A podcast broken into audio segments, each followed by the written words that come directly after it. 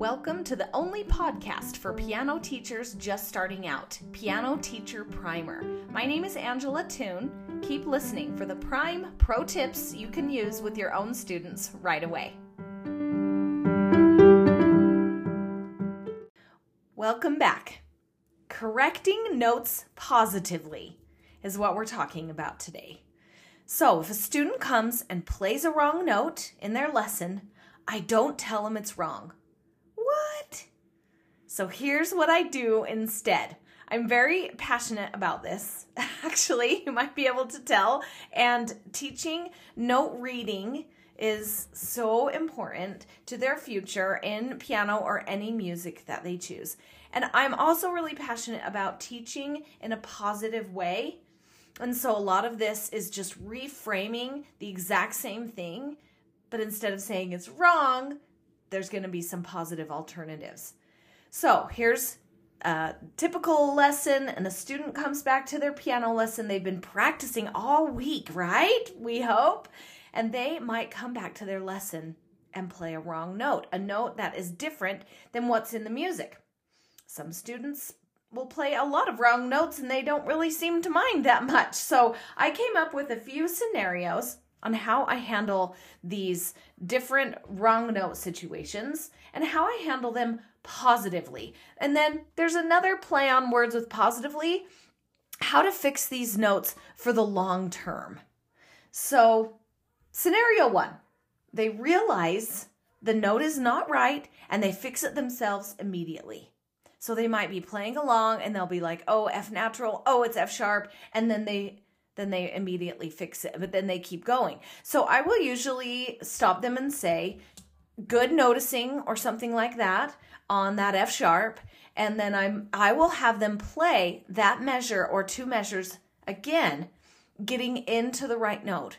And then I will explain the importance of practicing the notes before the wrong note and practicing it correctly. Does that make sense? So not just so it's like coding. I like to tell the kids, some of them have done a little bit of coding games or coding with computer stuff. So it's kind of like typing in the computer and you type in a certain order. And so if you always play F natural, F sharp, move on, your body will think that that's what you meant to do. Your body will think that that's right. Your fingers will program in that pattern and think that that's what you want it to do. So you have to program in the order of E, F sharp, G, for example, not just the the natural in between there. Does that make sense? So so getting into the right note is something that applies to all of these scenarios. And I explain it over and over and over to have them practice getting into the right note. Okay. Scenario 2, they can hear something is wrong but they can't tell which note it is. Like if they're playing a hymn and that's four part harmony and something sounds off, but they can't figure out which note it is. So I will just hint. I will hint. I will just say left hand, or I'll say right hand thumb, or I might get more specific, top note, or five finger. And I keep getting more specific until they find it. It's kind of like a warmer, colder game. And it this is so helpful for them to use their strategic figuring out mind and try to find the note that is incorrect. If we're short on time, I might just point it out, right? But uh, I try to just give them hints to get them to the note that needs to be fixed. They, scenario three, they might know where the right note is and they just accidentally hit a different one. And so I'll usually, if I sense that it might have just been a little accident, I'll have them play that part again and not even say why. And I'll just check if they miss it again. So if they missed it two times in a row or three times in a row, then I would point it out or start hinting again. Um, but if they play it correctly, then if I do point it out, I might say, Did you notice this was this the first time, but then you fixed it the second time? And that was really good, or something. Okay, scenario four.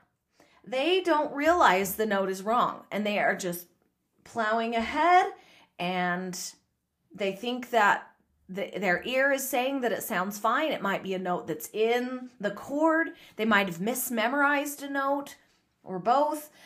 so they think it's right, but it's not. So I think this is the hardest to fix because they've likely practiced in the wrong note. And really good practicers can sometimes practice in and program in that order of notes that is actually an incorrect one. So so first I might just point to the missed note and see if they can figure it out. Or so I, I try to avoid saying that's a wrong note. Wrong. No. And I try to say things like, check this note right here.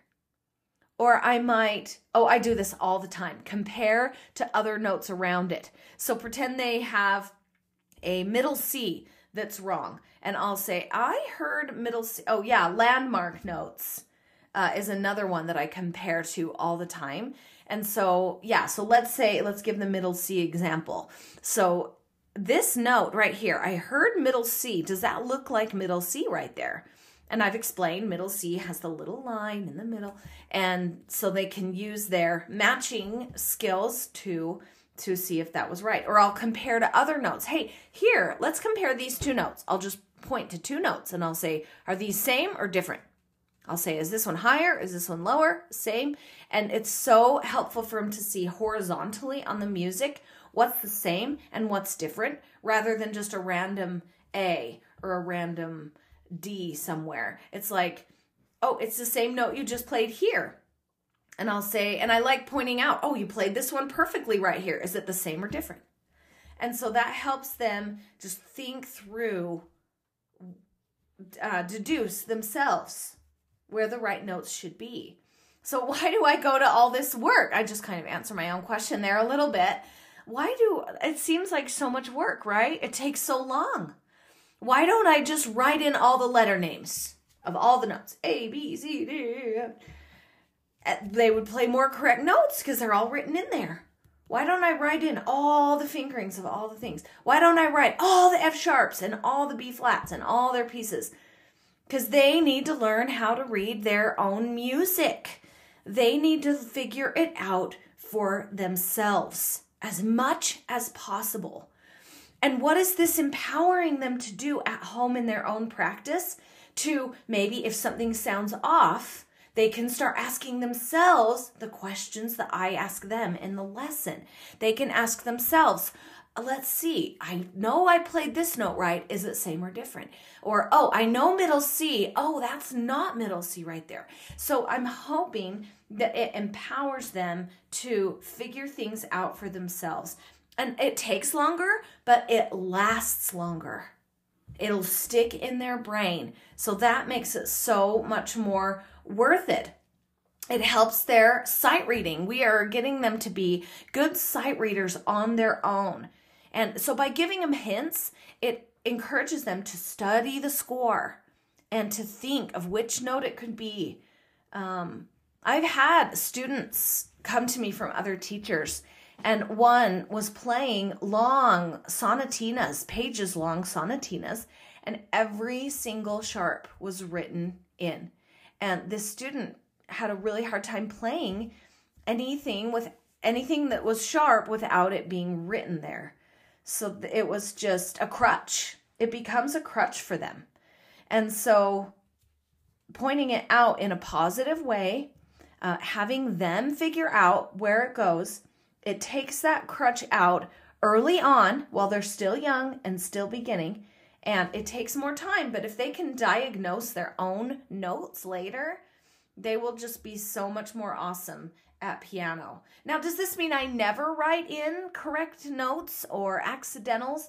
I absolutely do. Yes.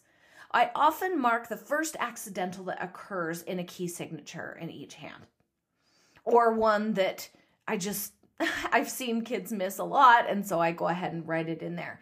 And of course, we don't want them practicing wrong notes. So if it's scenario four, where they really did not realize it was wrong, then I would point it out and write something in. Yes, I do write in sharps, I do write in notes, and it's like it's like the law of diminishing returns kind of. I only write it in when when it's really being practiced wrong, when I think they probably will practice it wrong.